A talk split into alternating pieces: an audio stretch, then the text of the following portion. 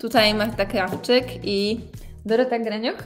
Widzimy się dzisiaj w kolejnym odcinku podcastu e, Give Her a Job, gdzie porozmawiamy o CV. E, dzisiaj naszym gościem i patronem naszego odcinka jest Grafton Recruitment. E, I gościmy u nas dziś. Magda Niedziałek, cześć, to ja. Jestem konsultantką Grafton od pięciu lat. Jestem też trenerką wewnętrzną u nas w mm, firmie, a przed rekrutacją byłam e, metodyczką i uczyłam języków. Także porozmawiamy sobie dzisiaj o, o CV i z perspektywy rekrutacyjnej i językowej.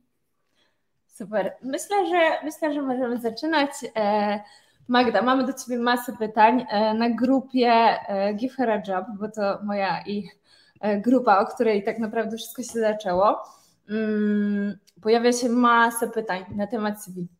Więc może zaczniemy od tego. Co to znaczy dobre CV?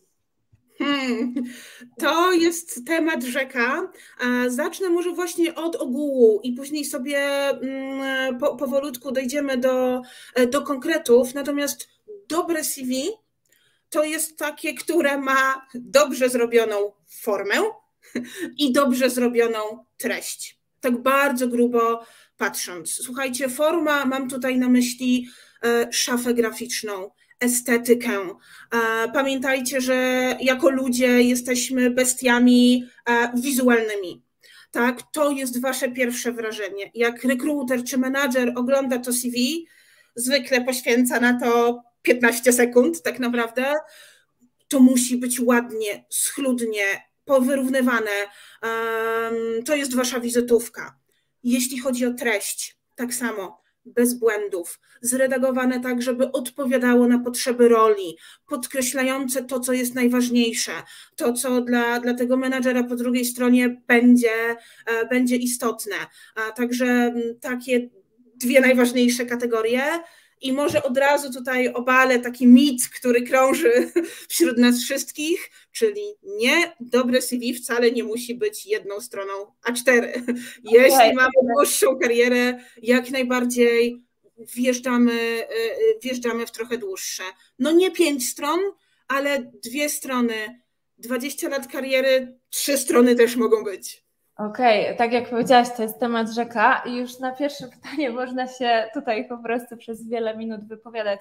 Co to znaczy dobra forma, co to znaczy, wiesz, estetyczne CV, bo tak troszeczkę chciałam ten temat pociągnąć. No bo to prawda, na grupie dziewczyny bardzo często wrzucają swoje CV, aby e, dostać feedback. E, taki powiedziałabym koleżeński, e, też na grupie przez to, że pojawiają się rekruterzy i osoby, które oferują pracę, dzięki temu dziewczyny czują się tak trochę pewniej, jak ktoś na nie jeszcze zerknie, zanim wyślą je do rekrutacji, no ale to jak wyglądają te CV, to tak naprawdę to jest temat rzeka, tylko właśnie pytanie, czy można powiedzieć, że jest taki jakaś jedna, może nie jedna, ale są takie złote zasady, które powinno to CV e, spełniać, o czym e, z swojej perspektywy warto byłoby no właśnie, pamiętać. Tak, zacznijmy od tej formy, nie? Od tej strony, gdzie powiedziałaś, e, ile tych stron i tak dalej. To jest chyba fajny, fajny punkt wyjścia, żeby o tym rozmawiać.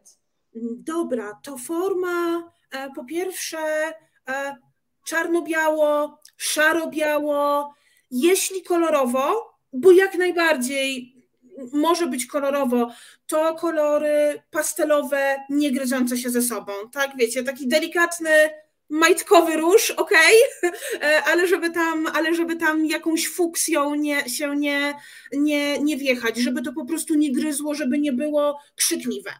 A więc tutaj, jeśli chodzi o kolorystykę, na pewno jeśli chodzi o formę, oczywista oczywistość, ale uwierzcie mi, zapominamy imię, nazwisko, poprawne dane kontaktowe. Czasami zapominamy, bo na przykład plik PDF, w którym zapisujemy to CV, nazywamy imię, nazwisko CV, a, a później już w środku zapominamy o tym, a to jest ważne, tak? Osoba, która to będzie czytać, musi widzieć przez cały czas, y, o, z, kim, z kim będzie rozmawiać, kto to jest, więc powtarzamy imię, nazwisko na pewno w CV, poprawne dane kontaktowe, czyli telefon, prywatny, niesłużbowy jednak. E, zdarza się. Ja najczęściej na przykład ludziom podaję swój służbowy, więc też bym trzy razy sprawdziła, co, co wpisałam w CV. Adres mailowy na pewno. Nie zakładajcie, że aplikowaliście, czy aplikowałyście właściwie um, przez system, więc ten mail się na pewno dobrze zasiągnął, tak? Umieszczamy ponownie adres mailowy. Adres geograficznie w sumie to już jest mniej istotne. Raczej miasto, kraj, ulicy, kodu to nie jest niezbędne. Tak? To będą dane potrzebne później przy podpisywaniu umowy. W CV absolutnie miasto zamieszkania, ewentualnie notatka taka, że gotowa na relokację. Tak? E, też można tutaj dodać. Nic więcej nie jest potrzebne z rzeczy dodatkowych, teleadresowych, i tutaj będzie mini reklama, warto na pewno, jeśli macie link do swojego profilu LinkedInowego. W tej chwili LinkedIn jest mega popularnym narzędziem, taką drugą nogą tej waszej wizytówki, więc jeśli macie dobrze zrobiony profil LinkedInowy, i tutaj też na pewno e, Asia e, będzie w następnej edycji opowiadać o tym, co to znaczy dobrze zrobiony profil, ale jeśli macie ten profil dobrze zrobiony, fajnie jest go sobie tutaj wkleić. Też może sobie wtedy e, rekruterka, menadżerka podejrzeć taki profil, też łatwiej się wtedy skontaktować, mm, także warto sobie tutaj dorzucić. Jasne. I nie sposób nie zapytać o to e, najważniejsze pytanie, czy CV potrzebuje mieć zdjęcia? To jest w ogóle taki temat rzeka, bo ja widzę, że to jest chyba taki najbardziej burzliwa dyskusja, że są takie dwie, które są takie y, i radykalnie bez, i radykalnie z, i jaka jest... I y, właśnie, czy to zależy? Czy to zależy od firmy, czy to zależy od rekrutera? To jakby właśnie powiedz nam, jaka jest Twoja perspektywa na to zdjęcie w CV? Zderadykalizuję temat, bo to zależy. I to przede wszystkim tak naprawdę zależy od Was, i od tego, jakie zdjęcie macie. Okay. Jeśli zdjęcie, to wyłącznie zdjęcie biznesowe, w marynarce, takie wiecie, od popiersia w górę, z tłem, nie wiem, ściana, tak? Jakby po prostu dobre zdjęcie biznesowe. Jeżeli szczególnie w takich rolach, gdzie nie wiem, um, umiejętność, nie wiem, ubrania się biznesowo będzie ważna, czyli w jakichś takich tak zwanych front office'owych, tak, gdzie macie bezpośredni kontakt z klientem, okej, okay, takie zdjęcie może się przydać, tak? Sama umiejętność wybrania takiego zdjęcia będzie tutaj pewnym takim atutem, fajnie je wtedy pokazać. Poza tym, ja jestem szczerze mówiąc raczej na nie. Tak, jeśli nie jest E, to, jak się ubieracie, jak wyglądacie z jakichkolwiek przyczyn ważne dla roli, po co? E, zdjęciem, słuchajcie, można sobie zaszkodzić. Jeśli nie jest to dobre zdjęcie biznesowe, naprawdę można sobie zaszkodzić w takim e, CV. W zawodzie widziałam już różne kwiatki, zdjęcia, nie wiem, na drzewie, zo, selfiaki z dzióbkiem. Nie, to jest zdecydowanie ta kategoria, e, zaszkodziłaś sobie.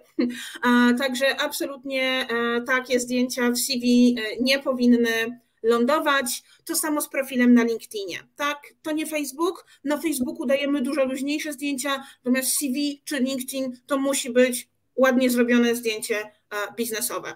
Z ciekawostek przyrodniczych, mm, słuchajcie, w Wielkiej Brytanii na przykład jest zakaz dodawania zdjęć do swoich CV i okay. coraz częściej widzę, że taka praktyka CV bez zdjęcia wchodzi też na rynek polski.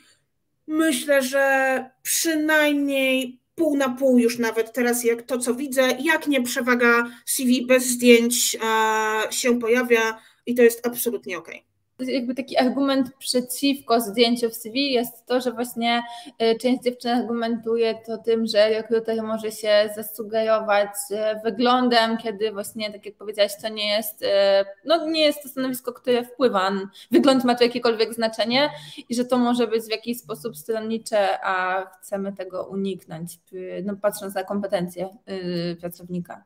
Tak, słuchajcie, walczymy, walczymy o to, żebyśmy były zatrudniane za kompetencje, za wiedzę, za doświadczenie, nie za wygląd. E, więc jak najbardziej podpiszę się tutaj akurat pod tym e, trzy razy, wszystkimi rękami i nogami. Um, mogą być przypadki, kiedy to zdjęcie jest potrzebne, ale tak jak wspomniałam, to są wyjątkowe przypadki, raczej jako taką regułę ogólną, śmiało bez, bez zdjęcia, lub jeśli to tylko z dobrem. Okay, to teraz kolejne takie e, newralgiczne pytanie. Czy powinnyśmy podawać wiek w CV? Bo właśnie to też jest taki temat, który bardzo często u nas się obija takim e, no, grubym echem, szczególnie, że dziewczyny e, zwracają uwagę, że kiedy są w starszym wieku, mają problem ze znalezieniem tej pracy, a to może być sposób, żeby jednak, no, znowu doświadczenie ukryć, często o nas. Tak, albo wiesz, pokazać się z innej strony, albo właśnie, żeby ten rekruter nie, nie zwraca uwagi na te rzeczy, które nas nie opisują, nie określają, tylko na te umiejętności. Co z tym wiekiem? Co, co z tą datą? Tutaj radykalnie i to radykalnie nie piszemy o swoim wieku. Słuchajcie, jest w Polsce rozporządzenie o zakazie dyskryminacji na rynku pracy. I to rozporządzenie mówi między innymi e, o tym, że pracodawca nie ma prawa dyskryminować na podstawie wieku. A, także nikt nie może od Was wymagać, żeby to było w CV, nikt nie może Was zapytać o, was wiek, o Wasz wiek na rozmowie rekrutacyjnej. A, absolutnie tego nie powinno być. Ja nie widzę żadnej potrzeby. A, widzimy doświadczenie, tak? Można sobie ekstrapolować na tej podstawie wiek, natomiast absolutnie tutaj nie ma potrzeby. To samo, słuchajcie, widzę czasami w CV na przykład stan cywilny. I tutaj i dziewczyn, i mężczyzn, to jest gdzieś z takich starszych wzorów CV, absolutnie. To nie jest e, menadżerom, rekruterom do niczego potrzebne, więc też panna mężatka, mam trójkę dzieci, absolutnie nie musimy pisać nie powinno się to pojawiać w CV. Ale właśnie wydaje mi się, że to też jest tak, bo pojawia się to czasem w postach, jak dziewczyny szukają pracy, to zaznaczają, że nie planuje dzieci, bo mam wrażenie, że jednak ten nasz polski rynek pracy ma to do siebie, że mm, wydaje nam się, że to może być dodatkowy nasz atut, tak mi się wydaje, może poza kompetencyjny, ale tak jak mówisz, nie powinniśmy y, wykraczać poza ten temat kompetencji, szukając y, tej pracy. Dokładnie. Tu się zgodzę. To jest, to jest troszeczkę śliskie, natomiast ja bym była jednak za tym, że w ogóle o tym nie e, wspominamy. Tak, mhm. e, później na spotkaniach rozmawiamy karierze, rozmawiamy o doświadczeniu, też z gwiazdeczką. Nikt was nie ma prawa zapytać, czy planujecie dzieci. Jeśli by się tak zdarzyło, to e, schodzimy z tematu, natomiast nie, nie można. Natomiast nawet jeśli chodzi o takie, że, że chcemy gdzieś tam pokazać to jako atut, w CV ja bym tego nie, e, nie pisała. Dajmy swojemu doświadczeniu, kompetencjom, wiedzy e, przemówić samym za siebie. I tutaj e, płynnie przejdę do takiego pytania, które nas chyba bardzo osobiście interesuje, e, bo jesteśmy mamami e, i dziewczyny pytają często, czy urlop macierzyński możemy zawrzeć w CV i czy powinnyśmy to robić? Co w ogóle zrobić z tą przerwą? Bo tak przejdziemy przez cały ten temat, bo wydaje mi się, że to jest taki, no... Ważny, ważne, ważne pytanie, tak? Ważne pytanie, jak to wygląda w oczach rekrutera, jakie są jakby zasady czy są w ogóle jakieś zasady? Ujawniamy, nie ujawniamy, ukrywamy, co z tym zrobić? Jak zawsze, to zależy. Twardo, twardo nie, nie zaznaczamy w CV, jeżeli mamy ciągłość zatrudnienia. Tak? Czyli jeżeli formalnie e, pracowałyśmy na umowie o pracę i poszłyśmy na urlop macierzyński bądź później wychowawczy, to mhm. mamy formalnie ciągłość zatrudnienia, w związku z czym nic nie zaznaczamy w CV, zaznaczamy po prostu pracę w tej firmie, od kiedy zaczęłyśmy, pokrywającą też nas, nasz urlop, plus po powrocie, bądź jeśli zmieniamy, wracając z urlopu macierzyńskiego, jeśli zmieniłyśmy firmę, a to po prostu ostatni dzień formalnego zatrudnienia w tej firmie, czyli zakończenia tak naprawdę urlopu macierzyńskiego, dajemy jako datę zakończenia współpracy i później następny dzień to jest data rozpoczęcia współpracy z następnym pracodawcą. Tutaj jakby absolutnie nie ma, nie ma po co tego urlopu macierzyńskiego wy, wyłuszczać.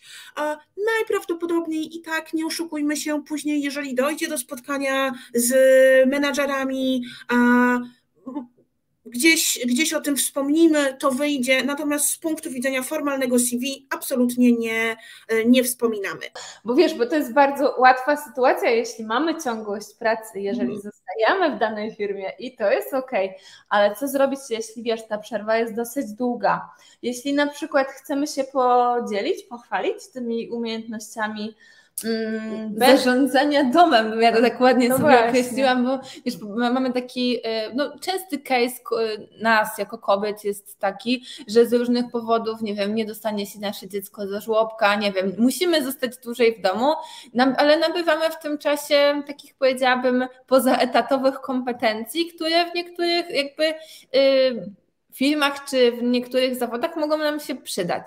I ten temat wiem, że jest mocno śliski, szczególnie w naszym kraju, tak mi się wydaje pod kątem tego, kiedy szukam takiego bardzo twardego doświadczenia, ale naszym okiem to doświadczenie, które jakby nabywamy zarządzania czasem swojego partnera, e, zarządzania w ogóle domem, zarządzania e, taką małą jednostką bym tak to nazwała i często e, mamy większe kryzysy niż, niż zdarzają się w małych firmach.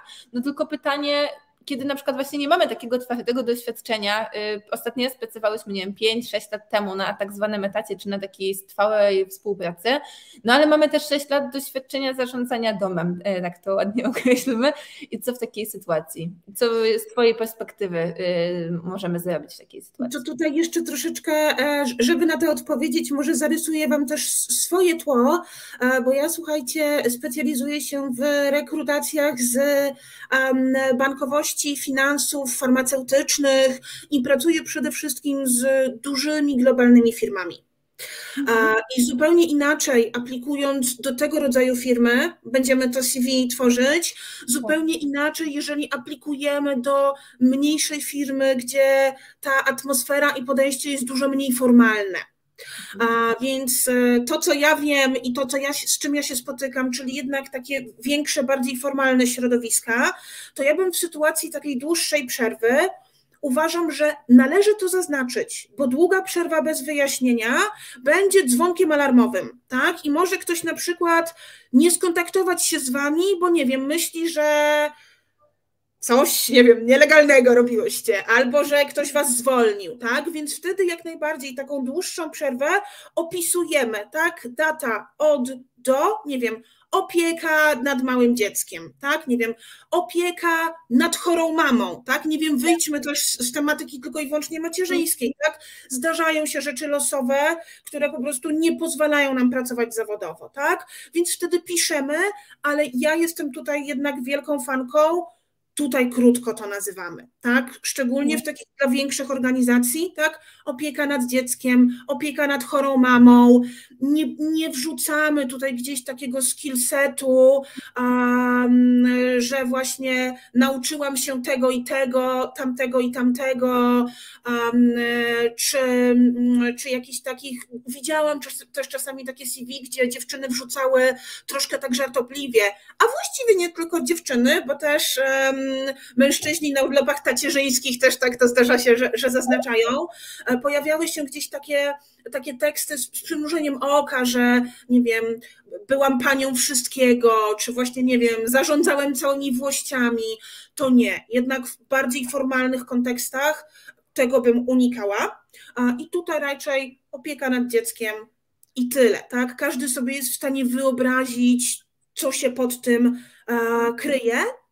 Ewentualnie, jeżeli na przykład w czasie tego, nie wiem, sześcioletniej przerwy opieki nad dzieckiem do przedszkola porobiłyście mnóstwo kursów. No właśnie. technicznych, typu nie wiem, nauczyłam się całego SQL-a, internet się skończył, tak? Nie wiem, nauczyłam się Pythona, nauczyłam się czegoś takiego, co będzie tutaj ważne z perspektywy tej roli, na którą zaaplikowałyście, dodałabym takie jedno zdanie czy jeden myślnik potem, tak? Wykorzystałam ten czas na naukę. No właśnie, ja bym, ja bym broniła takich, takich wiesz, rzeczy, bo jednak jest tak, że mm, tak jak mówisz, nie opisywać tego bardzo rozlegle, chociaż ja widziałam super CV mamy, która przedstawiła swoje e, umiejętności miękkie na tej podstawie, jak była właśnie w domu z dziećmi, ale to była, nie wiem, dwójka albo trójka. Natomiast e, to jest chyba fajne i warto to podkreślić. Fajnie, że to powiedziałaś jeżeli w tym czasie odbywamy kursy, szkolenia, e, nie wiem, rozwijamy jakąś tam małą część swojej działalności, to chyba też warto o tym wspomnieć. Właśnie tutaj takie pytanie, bo e, tak trochę schodzimy z tej, z tej ścieżki doświadczenia, a przechodzimy trochę do tych naszych kursów, które mamy, bo właśnie e, jeden, kiedy mamy takie okienko, bo potem przy kursach czasem piszemy, że je mamy, a czasem piszemy, kiedy je zrobili, zrobiłyśmy, tak? I pytanie, czy właśnie czy ty jakby, z perspektywy rekrutera, jakby czy warto na przykład zostawić tutaj tam informację, że powiedzmy uczyłam się w tym czasie, ale potem w tych kursach jakby jak widać w tym okienku, że po prostu mamy, nie wiem, sześć nowych kompetencji, certyfikaty, no bo, bo no nie oszukujmy się jednak pełniąc różne role, no tak jak pracując na etacie mamy ten czas, nie wiem, popołudniami, czy jak nas partner zmienia w opiece, na, na poszerzanie swoich kompetencji i powiedzmy, że y, uważasz, że wtedy na przykład warto zwrócić uwagę, żeby przy tych certyfikatach, czy właśnie właśnie tych szkoleniach, które mamy dopisywać daty, y, czy, w ogóle, czy powinnyśmy w ogóle to robić, czy jak to y, tutaj tak może Formalnie. Przejdziemy między jednym a drugim. Przeskoczmy, przeskoczmy, jasne. E, jestem wielką fanką i też zobaczycie, tutaj załączyłyśmy dwa wzory, dwa przykłady CV i tam w obu wersjach tak, tak jest. Jedna po angielsku, druga po polsku. Natomiast jestem wielką fanką wpisywania certyfikatów i umiejętności w takim pasku bocznym żeby je wyróżnić tak, od doświadczenia i e, wtedy w tym, w tym pasku bocznym nie, nie zaśmiecajmy sobie e, datami, bo to wtedy nam robi, jakby robi się za ciasno, robi się za dużo. W związku z czym wpisujemy wtedy, to może być sekcja umiejętności, albo umiejętności techniczne, albo stak technologiczny, albo narzędzia. Jak chcecie to nazwać, tak to nazwijcie. Takie się pojawiają najczęściej. I tam warto właśnie, czy właśnie po prostu certyfikaty. Tak? I wtedy warto dać albo nazwy konkretnych certyfikatów, albo szkolenia, które odbyłyśmy, albo po prostu napisać, nie wiem, Excel, Python, tak? E, konkretne narzędzia i absolutnie daty wtedy nie są potrzebne to też zabiera miejsce, prawda? Tak mhm. naprawdę. Każdy, każda data, każdy wiesz, taki temat pojawiający się.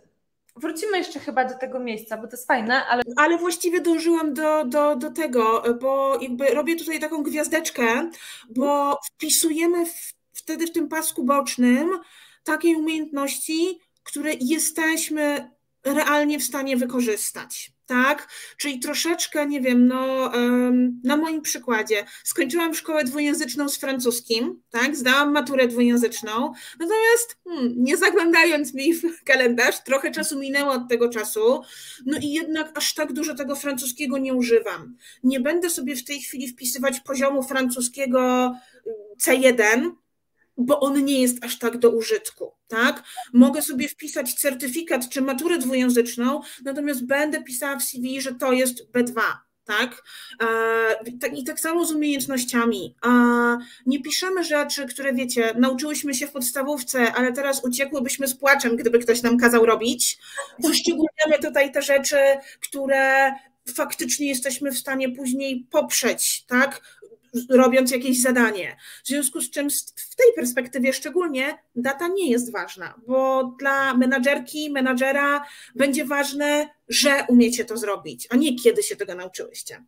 Okej, okay, no i teraz właśnie tak płynnie przyszłaś do takiego pytania, czy powinniśmy mieć jedno CV, czy powinniśmy ich mieć kilka, bo właśnie tak jak powiedziałeś, że do czego będą nam potrzebne te umiejętności, więc... Yy jak to z tą wielością tych CV? Czy powinnyśmy je mieć? Ile ich powinnyśmy mieć? Jak Ilu językach w ogóle? Bo będzie, będzie, to muszę powiedzieć od razu, będzie dla Was też dziewczyny tutaj dzięki Magdzie e, do pobrania taki wzór CV, który możecie sobie e, zobaczyć, dostosować i mamy dwie wersje. Wiem, że Ty podkreślasz e, właśnie, że warto mieć wersję angielską, ale generalnie ile takich CV przygotować, żeby, żeby było dobrze, żeby było ok, albo czy da się w ogóle zmierzyć taką taką ilość.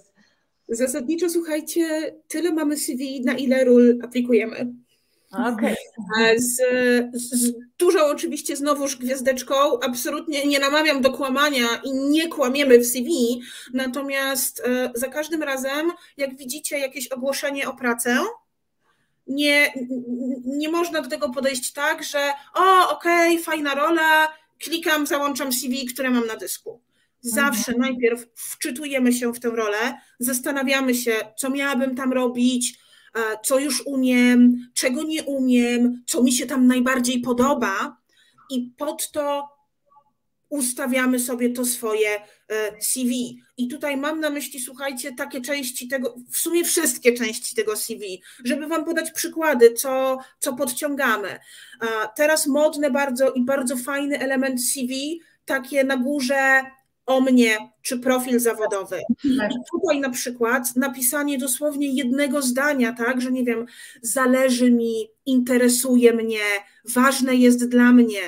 I słuchajcie, no, wykorzystujemy to, co miałabym robić w tej roli, tak? Nie mogę aplikując na, nie wiem, um, deweloperki Power BI'a napisać, że nie wiem, chcę pracować z klientami i używać francuskiego tak? Także wiecie, dobieramy sobie to, tak? Wykorzystujemy, pokazujemy tutaj swoją motywację na przykład, czy, czy umiejętności. Tak samo, umiejętności czy stak technologiczny. Patrzymy, co jest napisane w tym ogłoszeniu, wyłuskujemy to, co my mamy, a co będzie ważne, a pozbywamy się tego, co by tylko to zaśmieciło. Dalej, doświadczenie. Słuchajcie, doświadczenie piszemy zawsze daty, piszemy nazwę stanowiska i pewnie zaraz do tego przejdziemy, ale zawsze też warto takie 3 do 5 myślników poniżej rozwinąć, co ja tam robiłam. Więc aplikując na różne role, będziemy chciały podkreślić różne elementy swojej pracy. Więc za każdym razem, jak aplikujemy w nowe miejsce, przyglądamy się temu swojemu CV, i dopieszczamy je, tak, żeby było odpowiedzią e, na, na tę rolę, na tę aplikację. Więc tutaj no, tych wersji nieskończona ilość. No e, dokładnie nie ma jednego uniwersalnego CV, prawda? To by było super, gdybyśmy... Ale właśnie wydaje mi się, że to musi gdzieś wybrzmieć, bo y, bardzo często właśnie wszyscy tak bardzo się skupiają, sprawdź moje CV, zobacz, czy ono jest ok, a tak naprawdę chyba w takim przypadku względem tego, co mówisz, to powinna być załączona oferta, na którą się aplikuje do tego, żeby zobaczyć, czy to CV jest ok.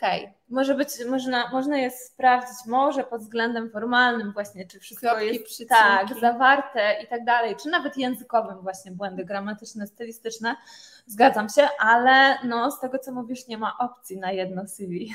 A właśnie pytanie tak jeszcze o te języki w CV, bo na przykład jeśli właśnie e, pytają nas o umiejętność na przykład tego francuskiego na stanowisku, to sądzisz, że w takiej sytuacji to CV powinno być po francusku? Nie. Standardowo, jeżeli ogłoszenie jest po polsku, e, to wysyłamy CV po polsku. Jeżeli ogłoszenie jest po angielsku, to wysyłamy CV po angielsku. Będą się zdarzały przypadki, kiedy na przykład ogłoszenie jest po polsku, ale gdzieś tam jest dopisane, nie wiem, załącz CV po angielsku. No to jakby wykonujemy tę instrukcję, natomiast standardowo w Polsce e, albo polski, albo angielski, nawet jeśli są wymagane inne języki obce, to nigdy się tak nie zdarzy, że wszyscy ludzie, którzy oglądają to wasze CV, będą znali też ten trzeci, czy czwarty, czy dziesiąty język, więc wręcz powiedziałabym, że, że tak powiem, w, złym smaku byłoby załączenie wtedy CV po francusku, bo najprawdopodobniej ten biedny rekruter, który je będzie czytał, nie zrozumie nic.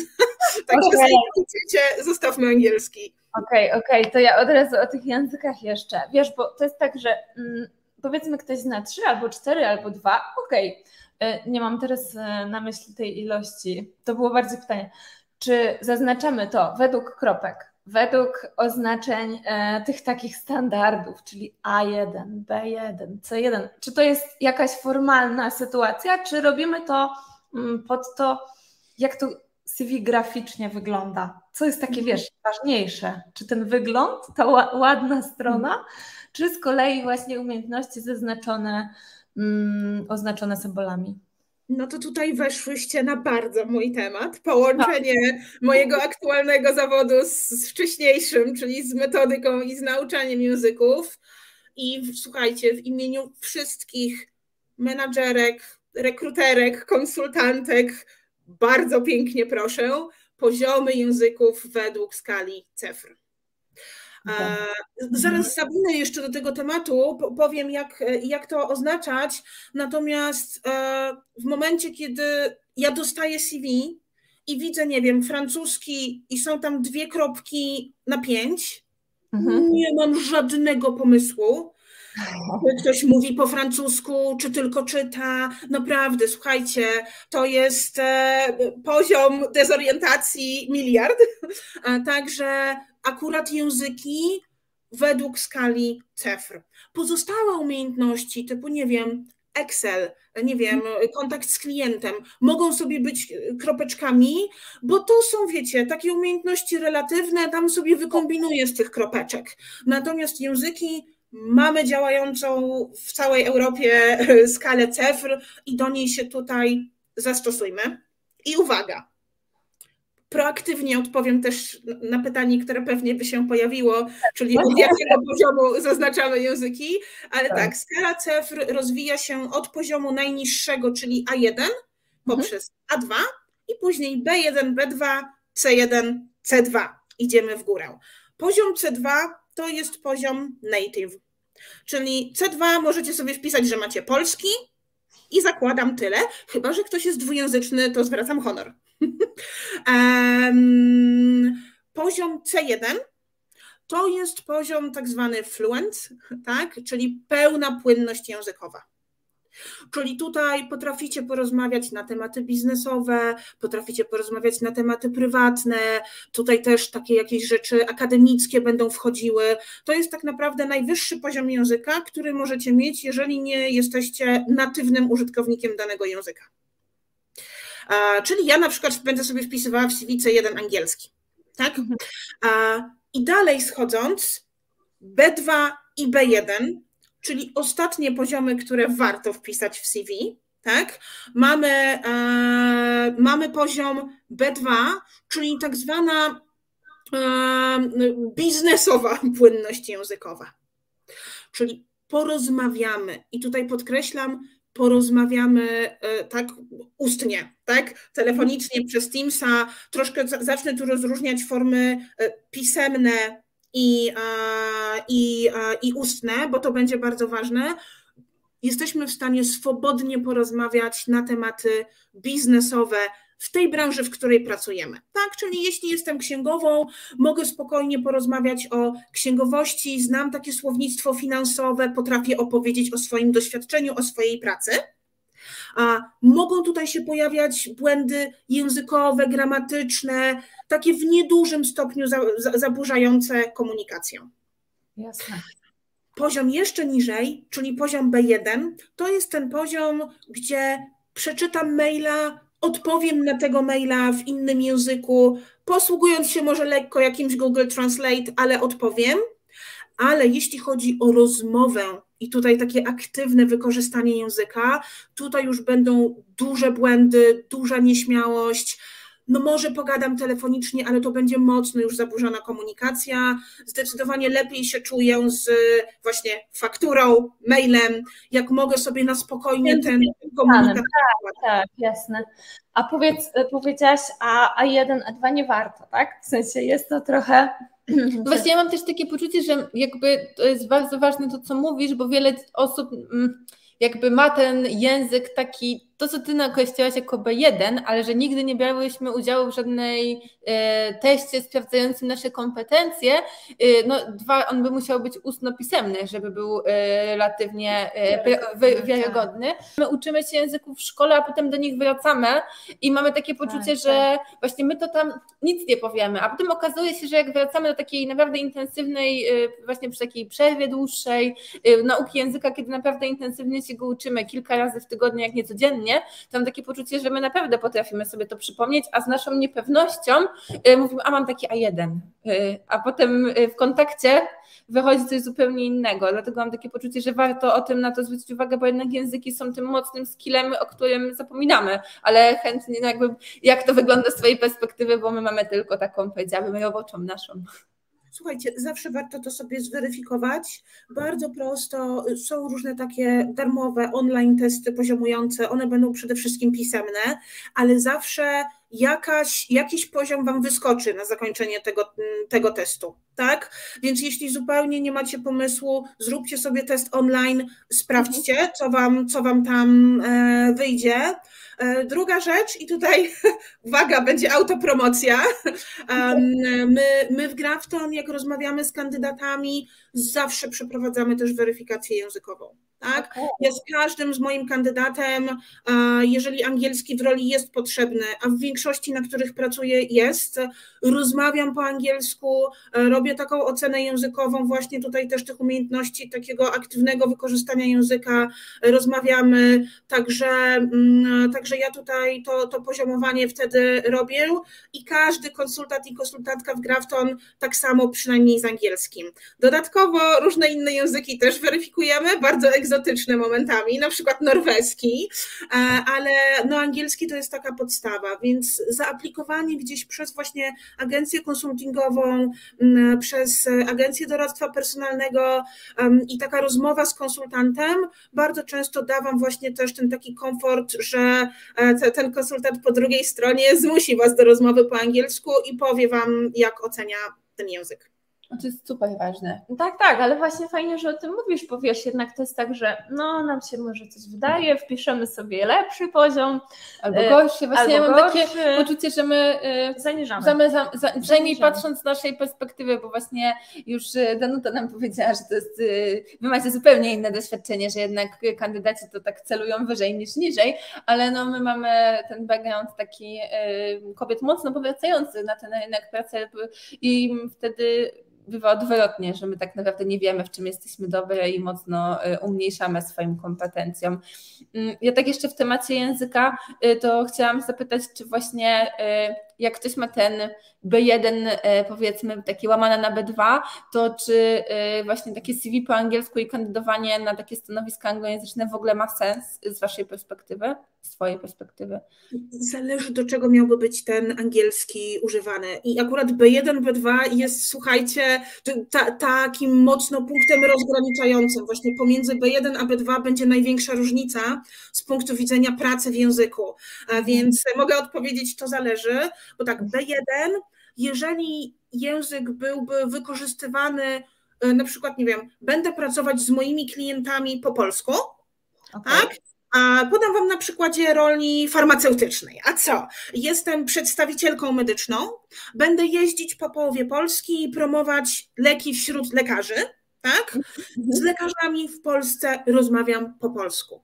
Natomiast firma, która mnie zatrudnia, jest firmą, jest częścią globalnego koncernu, w związku z czym komunikacja wewnętrzna, szkolenia będą po angielsku.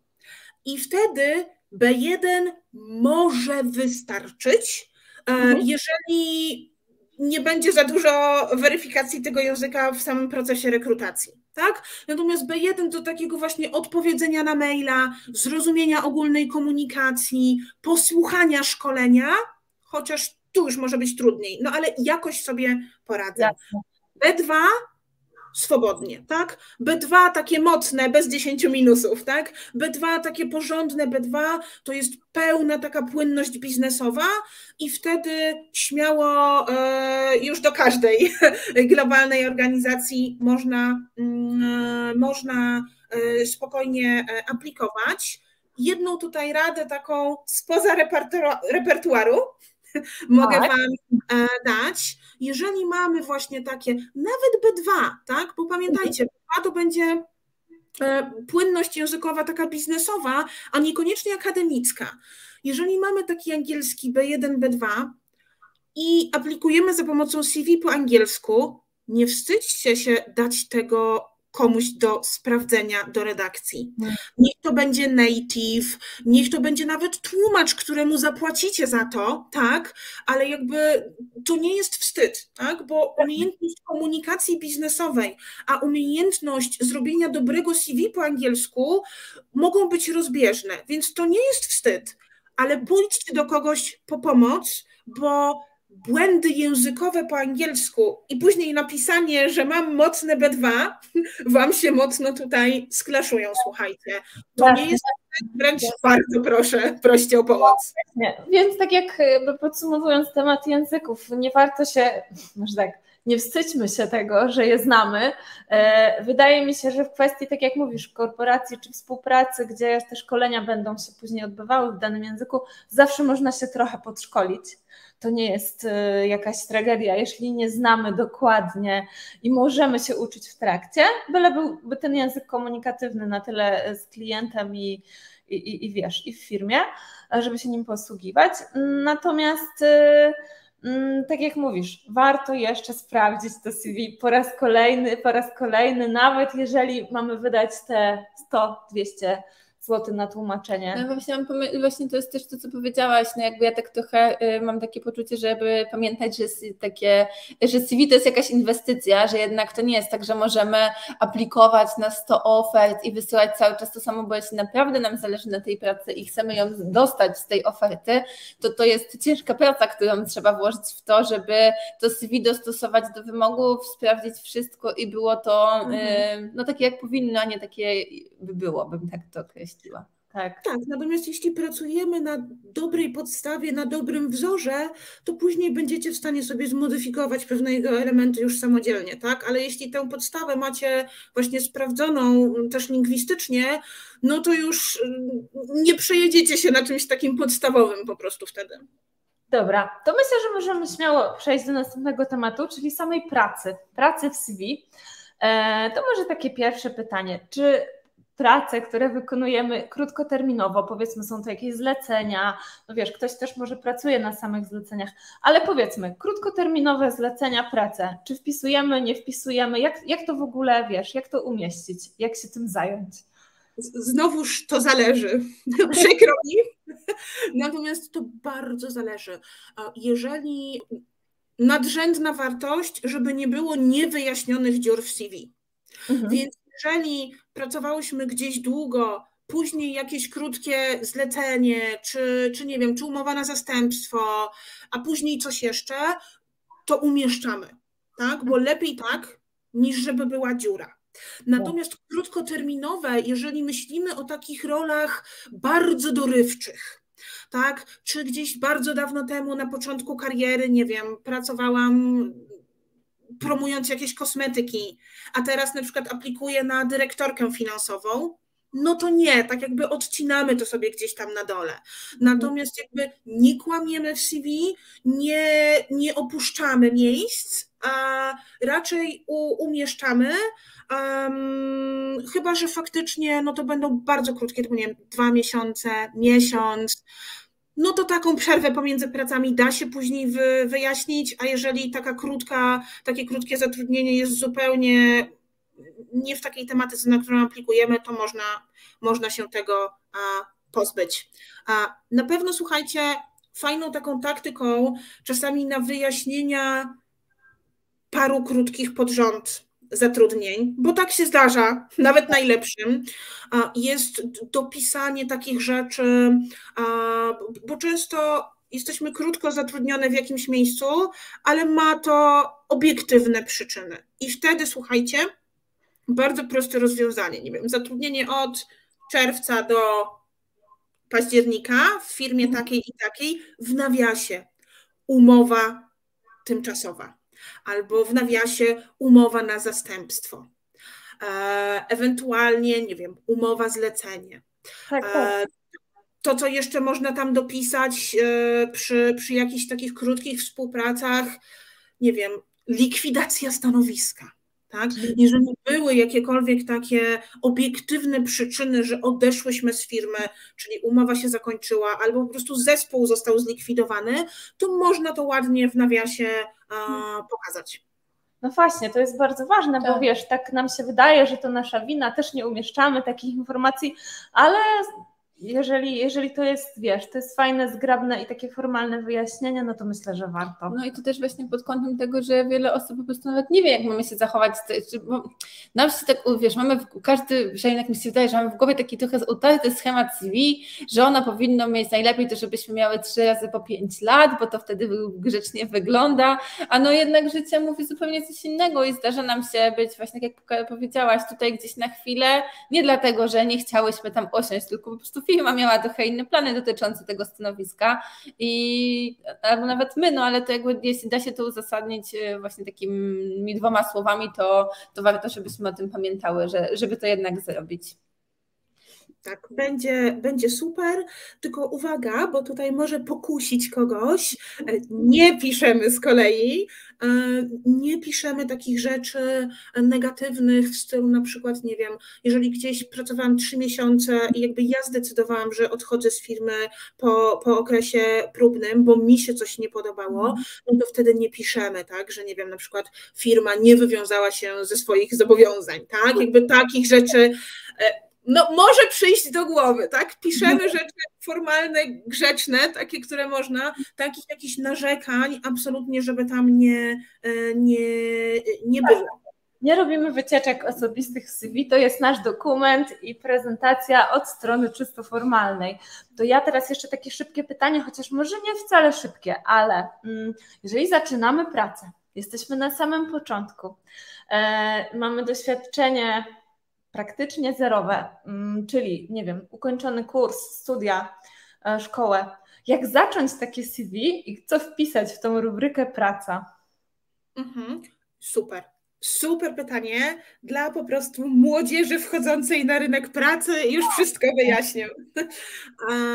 Pierwsza wasza taka linia wtedy obrony to jest to, co wspomniałam i co zobaczycie w tych przykładach, czyli ten taki paragraf na górze najlepiej na górze o mnie, bądź profil zawodowy. W tym wypadku o mnie, bo profilu zawodowego jeszcze nie macie, tak? I wtedy piszemy na przykład, że jestem absolwentką, tak, wydziału takiego i takiego, e, interesuje mnie to, to i to.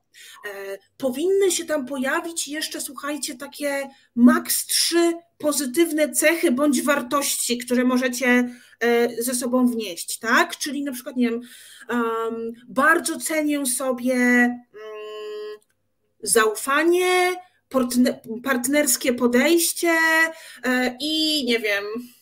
Pracę w zespole. z ludźmi, tak? tak I, jakby, I na te rzeczy najbardziej zwracam uwagę w życiu i prywatnym, i zawodowym tak?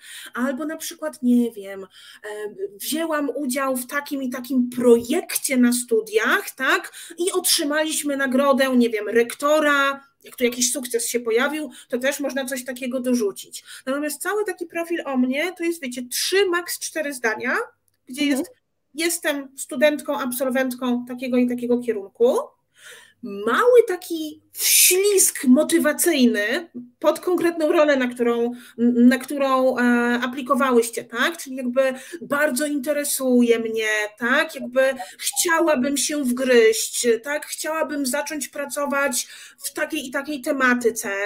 I dalej maks trzy swoje pozytywne cechy, plus właśnie jakaś taka wartość dodana dla organizacji, którą możecie wnieść. I to jest wasza pierwsza linia wtedy obrony, jeśli jeszcze żadnego lub prawie żadnego doświadczenia nie macie. Takie sformułowanie, że nie wiem, pracując projektowo na studiach, e, czy praca projektowa na studiach nauczyła mnie tego, tego i tego. Też reklamujmy się. Jak najbardziej jest to w kontekście jeszcze tej pierwszej pracy takiej zawodowej, to pytanie, bo no, zdarza nam się, że y, nie wiem, pracowałyśmy jako kelnerka, y, w wakacje zbierałyśmy owoce. Czy w ogóle coś takiego wspominać w takim profesjonalnym CV, jak już szukamy takiej, powiedziałabym, no tej takiej wymarzonej pracy, czy tej takiej już stabilnej pracy, bo ja mam znowu takie, yy, mam takie poczucie, czy tak mi się zawsze wydawało, że to jest taka rzecz, która nam pokazuje, że jednak pracodawcy, że myśmy były takie ambitne, że od zawsze szukałyśmy sobie jakichś takich sposobów na siebie, no tylko pytanie, czy potem właśnie w takiej dużej korporacji, jak ktoś zobaczy, że nie wiem, zbierałam jagody. No tak, właśnie, czy ma czy... znaczenie, nie? To bardzo zależy od tego, jaka to jest rola. Zbieranie jagód Pewnie nie, bo pokazuje oczywiście pracowitość, natomiast z punktu widzenia dużej korporacji, no nie będzie tutaj zbyt dużo tak zwanych e, transferable skills, czyli umiejętności, które można przenieść jeden do jednego. Natomiast już praca jako kelnerka, słuchajcie, to jest bardzo wymagająca praca w obsłudze klienta. Bardzo często klienta trudnego, zirytowanego, praca pod presją czasu. Więc tak, jeżeli to jest, aplikujemy na pierwszą taką robię tutaj cudzysłów, poważną pracę, korporacyjną pracę, ale mamy doświadczenie takie właśnie, czy jako kelnerka, czy jako recepcjonistka gdzieś, śmiało, tak? I, i wtedy wyszczególniamy to w doświadczeniu, ale w tej części o mnie można właśnie wspomnieć, tak, że pracowałam jako kelnerka i praca w obsłudze klienta nauczyła mnie. I znowuż ze trzy rzeczy tutaj. Tak, no właśnie myślę sobie, że to nawet nie, jedno to jest w kontekście tej pierwszej pracy, jak mówisz, no ale wiele z nas na przykład jest na etapie przebranżawiania się i przez wiele lat pracuje w takich branżach jak gastronomia, hotelarstwo, nie ujmując tej pracy, na przykład marzy wreszcie o pracy w korporacji, no i wtedy ma takie poczucie, że z jednej strony jest taka trochę goła i wesoła jak po studiach, ale zapominamy o tym, że to doświadczenie takie w innych branży może nam pomóc do zdobycia tej kolejnej pracy, tak jak mówisz, wykorzystując po prostu jednak ta praca nas różnych rzeczy mogła nauczyć. Połącząc to z jakimiś szkoleniami czy kursami, możemy być osobą, która jeśli idzie na juniorskie stanowisko, bardzo szybko odnajdzie się na miejscu pracy. Mhm. To tutaj słuchajcie, tylko przypomnijcie mi się później jeszcze, żebym wróciła do drugiej linii obrony a propos e, wchodzenia na rynek, ale w takim przypadku, kiedy się przebranżawiamy, to bardzo fajnym sposobem jest, jak piszemy o swoim doświadczeniu, tak? Data, rola, nazwa stanowiska, firma. I tak jak wspomniałam, 3 do 5 myślników pod spodem. I uwaga, myślniki albo bulety, czyli te kropki, tak? Nie ściana tekstu, nikt nie będzie czytał ściany tekstu, w ogóle zapomnijcie, tak? Trzy do pięciu myślniczków. Pomyślcie sobie, tak jakbyście miały opowiedzieć kumplowi na kanapie, co robiłyście w tej pracy. Tak na co dzień, jak to wyglądało, jakoś tak cyklicznie, czym się zajmowałyście, jak wyglądał cały proces. Spróbujcie to opowiedzieć, tak, własnymi słowami i tak naprawdę te najważniejsze etapy tego procesu, który Wam wyjdzie, tutaj wyszczególniamy. I teraz, jeżeli się przebranżawiacie, to naprawdę kolejna podpowiedź, pół ekranu Wasze CV, pół ekranu opis stanowiska, na które aplikujecie i zastanówcie się w każdej z tych kolejnych Waszych ról, nawet jeśli byłyby, wiecie, zupełnie z choinki urwane versus ta, jakby jakie umiejętności co takiego tam robiłyście i jak to robiłyście, że możecie wykorzystać w tej nowej roli. I wtedy po prostu te elementy podkreślcie w swoim CV. Tak? Czyli żeby Wam podać przykład, bo wiem, że brzmi mega abstrakcyjnie, tak? ale ja zmieniając karierę z nauczania na rekrutację, tak? tak. Zobaczcie, punkty wspólne to były e, prowadzenie weryfikacji i audytów językowych. No więc pierwsze, co się tam pojawiło, tak, e, to była umiejętność pracy z człowiekiem, tak? To była, słuchajcie, umiejętność zrobienia analizy potrzeb, tak zwanej w, w nauczycielstwie, czyli jakby takiego podejścia i takiej rozmowy z człowiekiem, żeby go zapytać, tak, co jest dla niego ważne, na czym mu najbardziej zależy. I to jest jeden do jednego przełożenie pracy nauczyciela na pracę um, konsultantki. Jasne. Tak? Rozmowy o motywacji. I tak sobie to rozbierzcie. I wtedy te wspólne rzeczy po prostu pokażcie w doświadczeniu. Czyli ja to tak rozumiem, że y, są różne stanowiska. Y, wiadomo, wszystko nam się może zmienić w życiu. Szukamy czegoś innego, ale szukamy tych punktów wspólnych. I wypisujemy. I wtedy, wtedy ten opis jest jak najbardziej prawidłowy. Y, w kwestii i umiejętności, właśnie doświadczenia i tak dalej. E, więc może od razu powiedz o tej drugiej linii obrony, bo mnie to strasznie zaciekawiło e, a propos wchodzenia na rynek, na rynek pracy. E, druga linia obrony jest prosta, czyli manewrujemy sobie rozmieszczeniem edukacji i doświadczenia. Okay. Czyli w momencie, kiedy dopiero wchodzę na rynek, nie mam jeszcze za bardzo doświadczenia, na górze CV będzie moje wykształcenie. Tak? Tytuł taki i taki, specjalizacja taka i taka. Mhm. E, jeżeli specjalizacja jest w ogóle kierunkowa, mm, super, pochwalić się, o czym pisałyście magisterkę. Jeżeli to jest spójne z tym, czym miałobyście się zajmować, absolutnie. Temat badań magisterskich albo temat pracy licencjackiej, super. I, w, I wtedy edukację mamy na górze, a poniżej doświadczenie, albo tam w ogóle pusto zostawiamy, jeżeli tam realnie nic zupełnie nie ma, tak? Dla osoby już z doświadczeniem odwracamy. Doświadczenie będzie na górze, edukacja niżej, bo wtedy to, co realnie robiłyście, jest ważniejsze z punktu widzenia pracodawcy i też wtedy, uwaga, doświadczenie najświeższe na górze. Tak? Nie tak chronologicznie, że wiecie, 2005 rok, ja otwieram CV i widzę, co ktoś robił w 2005, no bo trochę mało mnie zainteresuje, tylko chcę widzieć, tak, ten 2005 ma być schowany głęboko na dole CV, a na górze chcę widzieć ostatnią rolę. Dla młodzieży edukacja na górze. Trzecia linia obrony będzie o, trzecia dla osób wchodzących na rynek. Słuchajcie, zainteresowania. Taki piękny podpunkcik pod tytułem hobby, zainteresowania gdzieś na pasku bocznym, a i owszem, może, może uratować aplikację. A podam Wam przykład. A na przykład właśnie mm, szukamy juniorskich osób na takie role w mm, rynkach kapitałowych. Brzmi do mnie. Natomiast będą jakby tam wezmą każdą osobę z wykształceniem finansowym. I wtedy słuchajcie, dla mnie, jako dla rekruterki, e, dla e, menadżerów z firmy, jeżeli ktoś wysyła CV, ok, ma wykształcenie finansowe, ale na przykład potem pracował w obsłudze klienta, bo tak wyszło. No okej, okay. Ale jeżeli w zainteresowaniach będzie, że nie wiem, słuchajcie, interesuje się giełdą i nawet prywatnie inwestuje, no to po prostu łapię za telefon i od razu dzwonię do takiej osoby.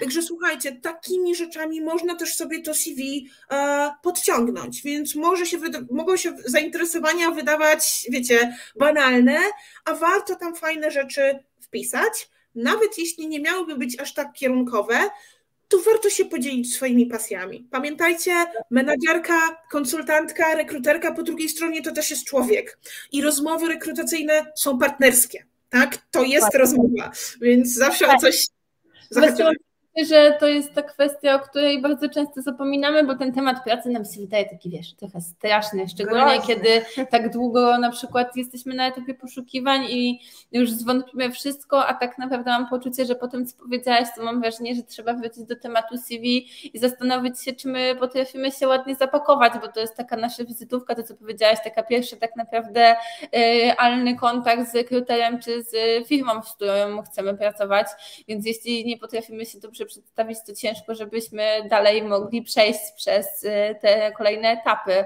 Mm, więc to jest na pewno bardzo ważne. Ja też widzę taki fajny, pozytywny tutaj aspekt e, a propos tych linii obrony i tak dalej, ale nie tylko. E, fajnie, że o tym mówisz w kontekście, że zawsze znajdzie się coś, coś, co możemy zaprezentować, w jakiś sposób możemy się pokazać i właśnie, jeśli brakuje doświadczenia albo chcemy coś przykryć nie ukrywać oczywiście, tylko e, pokazać, nie wiem, swoje hobby, zainteresować, to ja to tak rozumiem. Szukajmy punktów wspólnych ze stanowiskiem lub firmą, do której aplikujemy. Myślę, że to jest bardzo, bardzo ważna wskazówka i fajna. Jak najbardziej. Oczywiście, słuchajcie, e, poszukiwanie pracy to jest proces. Tak, też jakby przygotujcie się na to, że nawet jeśli zrobicie to CV idealnie, a menadżerka po drugiej stronie potrzebuje osoby już z doświadczeniem, no to nie zadzwoni do Was, tak? I jakby to też jest ok, tak? Jakby nie, nie bójcie się próbować. E, ja jak rozmawiam z kandydatami, e, to zawsze, e, zawsze mówię, tak, że jakby to again, partnersko ma być, tak? Jakby to też jest, jest kwestia znalezienia firmy, która nas chce, ale też ludzi z którymi my się czujemy dobrze, tak? To jest metodą prób i błędów. Nie musi się udać za pierwszym razem. To też nie jest żaden wstyd, jeśli się nie uda. Tak? Eee, otrzepujemy się, korona na głowę z powrotem i działamy. Także wiecie.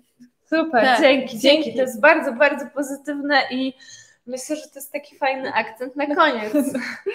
Bo wiem, że możemy tak rozmawiać i rozmawiać e, o CV. Myślę, że spokojnie można by jeszcze i drugą godzinę, ale myślę, że mamy najważniejsze. tak, i wydaje mi się, że właśnie e, super udało nam się to podsumować, że trzeba próbować, nie bać się trochę przemyśleć ten proces, że to właśnie jednak warto zwrócić uwagę na stanowisko, gdzie aplikujemy i to jest naszym punktem wyjścia w naszym CV.